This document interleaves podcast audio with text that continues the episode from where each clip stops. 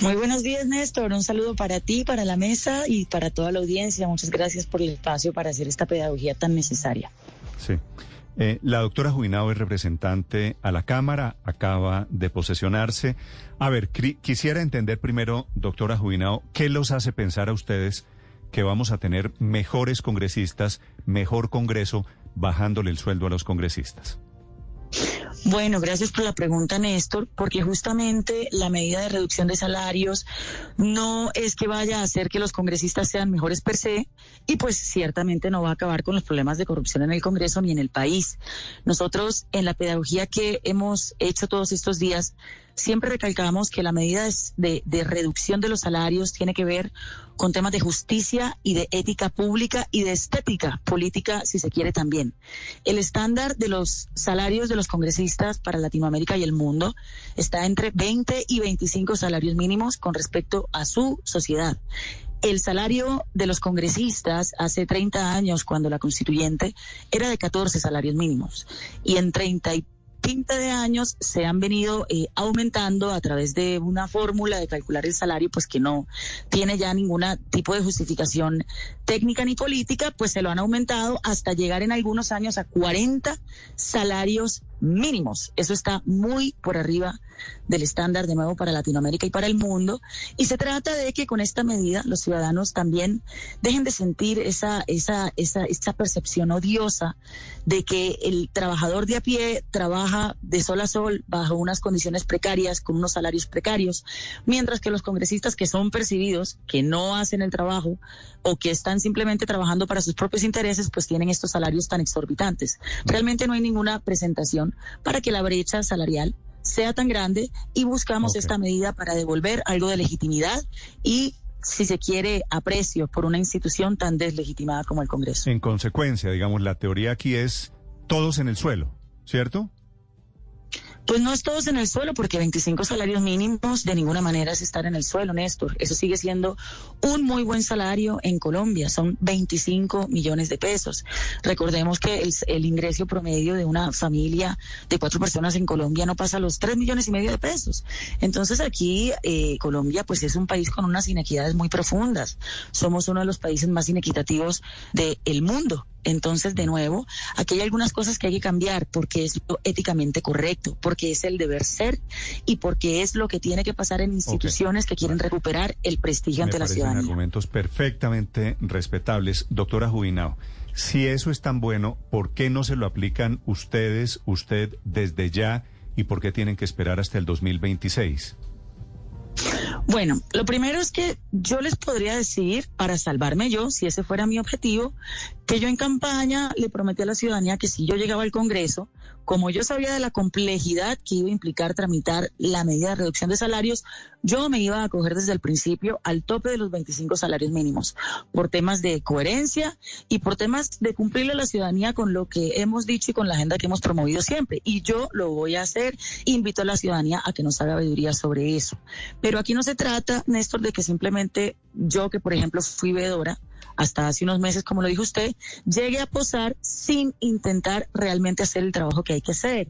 Y es viabilizar la reforma al Congreso, la, la autotransformación que los congresistas se han resistido a hacer. Mi deber en este momento es viabilizar esa reforma. Yo ya desde afuera critiqué, ya señalé, ahora yo decidí meterme a lo sal del Congreso y a lo complejo de la política para tratar de subsanar los argumentos que en el pasado han hecho que estas iniciativas se hundan una y otra vez en el Congreso. Entonces, aquí lo que estamos tratando es de salvar temas de derechos adquiridos de los congresistas para este periodo. A ningún, lo que dice la ley en Colombia es que a ningún trabajador se le pueden desmejorar sus condiciones laborales, de manera que lo que proponemos es el congelamiento inmediato del salario durante este Congreso, de manera que durante los cuatro años no sube, para que no siga abriéndose o, o perpetuándose esa brecha de inequidad y a partir de 2026 ya digamos, salvando el argumento de los derechos laborales, entra a regir la medida en firme y creemos que también es la forma correcta de hacerlo. Algunos dicen que el presidente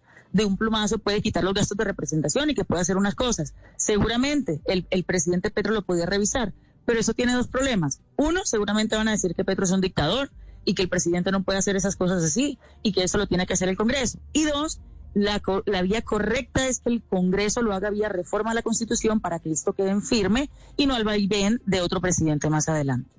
Sí, pero doctora Katy, ¿no cree usted que lo que falta es voluntad política? Porque evidentemente si usted tiene unos derechos adquiridos no se le pueden desmejorar, pero si usted es un trabajador y llega a un acuerdo con su empleador para reducir el sueldo por X o Y razón, se puede hacer. ¿No será que no quieren y no van a hacer absolutamente nada como no lo han hecho en los últimos 30 años? Yo le pregunté eso a los juristas de todos los equipos de varios congresistas que estamos trabajando en esto. Yo le quiero decir que el proyecto entra ya con la firma de 40 congresistas. Eso no había, eso no había pasado antes. ¿Y qué fue lo que nos explicaron los juristas? Los derechos laborales son irrenunciables. Así el congresista renunciara por motivación propia, lo que la ley dice es que son irrenunciables. Entonces, ¿qué es lo que te podría pasar? Que es el riesgo que no queremos correr. Es que cualquier congresista, una vez aprobada la medida, porque efectivamente ahora tenemos mayorías legislativas y a lo mejor pasa, entonces, ¿qué pase? Y luego se nos enrede porque otros congresistas que no estaban de acuerdo con la medida demandan y entonces ganan la demanda ante la Corte Constitucional. Ese es el riesgo que no queremos correr. Doctora Jubinao, me están recordando un trino suyo de hace cuatro años que decía lo siguiente luego de que en audiencia pública el lunes se declaró que... de quién, Ricardo? De ella, de hace cuatro años. Luego de, la hoy senadora Catherine Jubinao. Luego de que en audiencia pública el lunes... Representante. perdóneme. Perdóneme el ascenso. Luego de que en audiencia pública el lunes se aclaró que para aprobar reducción de salarios de congresistas, estos no están impedidos, se configura impedimento solo ante medida que beneficia, no que perjudica. Hoy muchos apelaron a esta figura para hundir el proyecto qué sorpresa. Y usted nos da ahora unas explicaciones legales y jurídicas. Y le pregunto respetuosamente, doctora Jubinado, ¿no será que usted está sufriendo el golpe de realidad que significa pasar del activismo sin mucho conocimiento a la cruda realidad de lo que significa ser congresista o ser funcionario o servidor público? Pues lo primero que le quiero aclarar es que ese tuit se lo mantengo. Es que el argumento que yo acabo de esgrimir no es el de conflicto de interés, es un tema de derechos laborales adquiridos. De manera que ese trino sigue vigente y no tengo, digamos, por qué retirarlo. Y segundo, pues yo también con mucho respeto le digo, nosotros le hicimos veeduría al Congreso cinco años. Créame que nosotros en la veeduría estudiamos más la ley quinta de lo que muchos congresistas en muchos periodos que pasaron en el Congreso jamás ni siquiera la leyeron.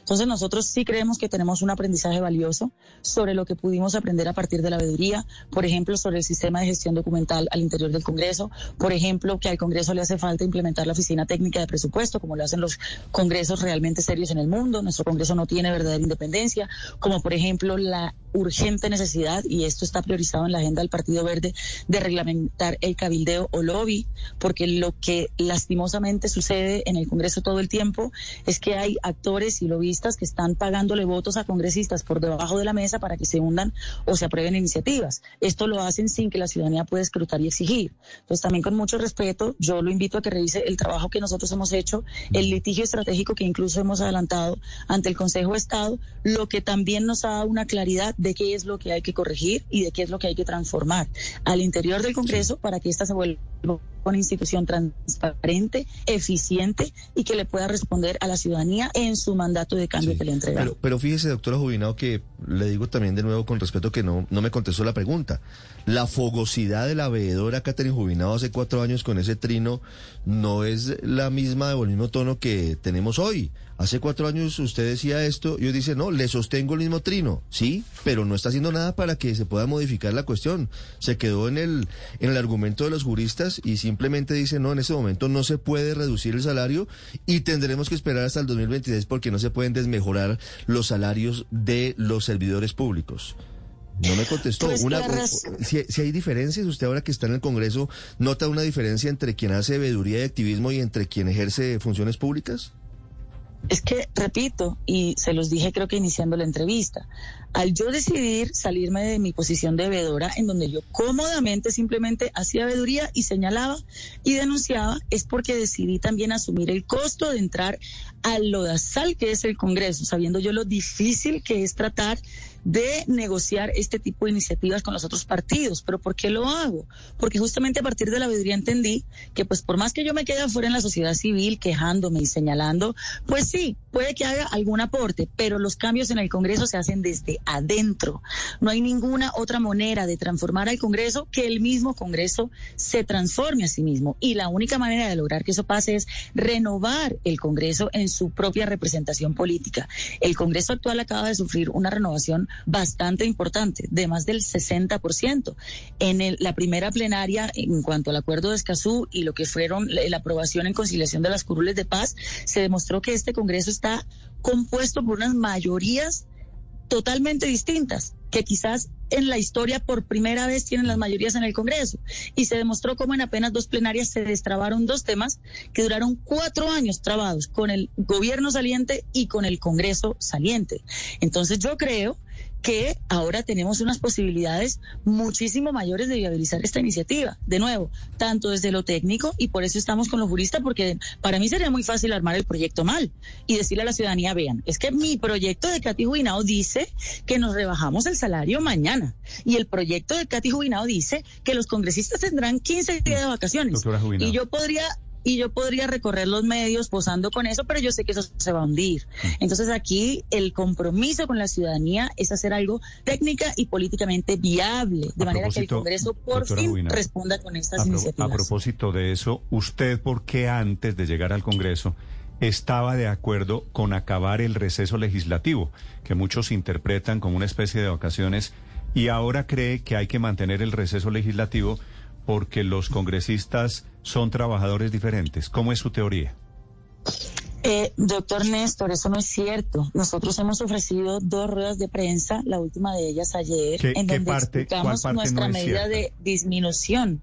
Que yo no quiera disminuir el receso legislativo, es todo lo contrario. Los autores de esta la frase suya, entre comillas. ¿Usted me aclara entonces qué es lo que quiso decir? Sí, claro que sí. La frase suya, entre comillas, es la siguiente. El receso legislativo del 20 de junio al 20 de julio es un plazo sensato en la medida en, que tampoco cabe la comparación de un legislador con un trabajador de cualquier profesión. Por supuesto que no es lo mismo, que la dinámica no es lo misma, porque la responsabilidad de un legislador es representar las leyes de un país. Es decir, ahí, ahí es donde le pido la aclaración. ¿A usted le parece que un legislador ahora es diferente y antes de llegar al Congreso pedía acabar con el receso legislativo?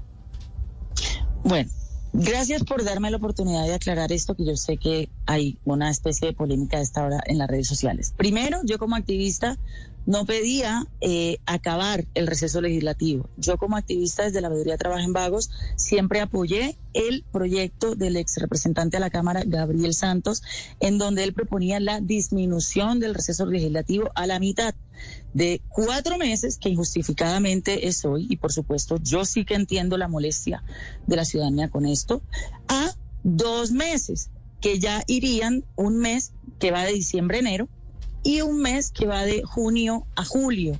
Lo que yo quise decir en la respuesta que usted cita, Néstor, y de nuevo, gracias por permitirme aclararlo, no es que la labor del legislador sea distinta a la de un ciudadano de a pie en cuanto a que sea o más ardua o mejor, de ninguna manera. Aquí es sabido que los trabajadores de a pie son los que más trabajan en ese país, son los que madrugan y son los que trabajan de domingo a domingo. Eso no lo hacen los congresistas. Entonces, yo quisiera aclarar ese punto y si se malinterpretó, yo le ofrezco excusas públicas a la ciudadanía a quien yo me debo.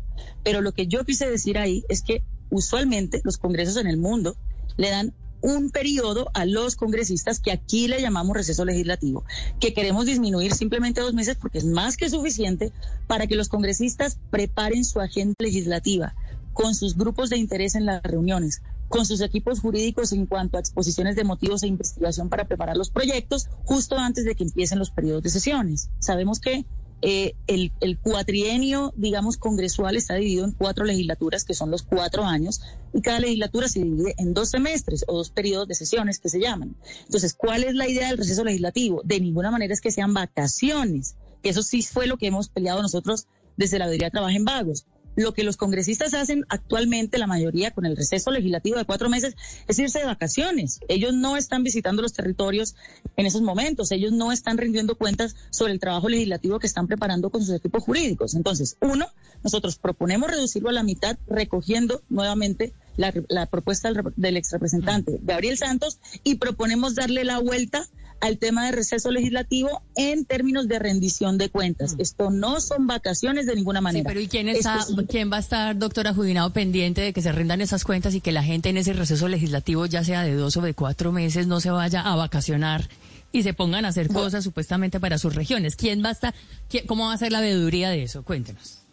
Bueno, nosotros en Semanas por Venir vamos a radicar otra iniciativa que hace parte de toda esta agenda de reforma del Congreso, que aprovecho para decir, no solamente consta de este acto legislativo que radicamos ayer, esto viene luego una reforma a la ley quinta, que es una ley orgánica y es el reglamento del Congreso, luego viene una ley estatutaria de rendición de cuentas y en esa ley estatutaria que vamos a presentar en próximas semanas también de manera conjunta entre las bancadas del Pacto Histórico y de la Alianza Verde, vamos a fortalecer muchísimo más el tema de rendición de cuentas. Por ejemplo, le vamos a pedir a los congresistas reportar y hacer públicas sus reuniones con lobistas o cabilderos, regalos que reciben, viajes que hacen y actividades que hacen durante su receso legislativo, incluso llegando al punto de que cuando estamos en periodos de sesiones ordinarias o extraordinarias, los congresistas deben reportar agenda diaria de trabajo en todo lo que tenga que ver con compromisos en el marco de su función congresual. Entonces, aquí se van a empezar a radicar unas medidas de distinta naturaleza que buscamos que se hablen entre ellas y se complementen. Y esto es lo que, digamos, de manera sistémica podría empezar a reformar el Congreso en los principales asuntos o, falencias de funcionamiento que tiene la institución que hay que corregir. Entonces, más adelante les estaremos contando y esperemos nos den un espacio para explicar la iniciativa de ley estatutaria de rendición de cuentas. Tengo, tengo una duda escuchando a la doctora Jubinado, que yo sé que ustedes lo hacen con la mejor intención y me parece que todos queremos un mejor Congreso. La duda que yo tengo es si ustedes creen realmente que vamos a tener mejores congresistas. En realidad el nivel del Congreso ha venido empeorando con el paso de los años. Todo esto no necesariamente se va a traducir en un mejor Congreso. No sé si este sea el camino, pero me parece interesante por lo menos que lo, que lo estén intentando.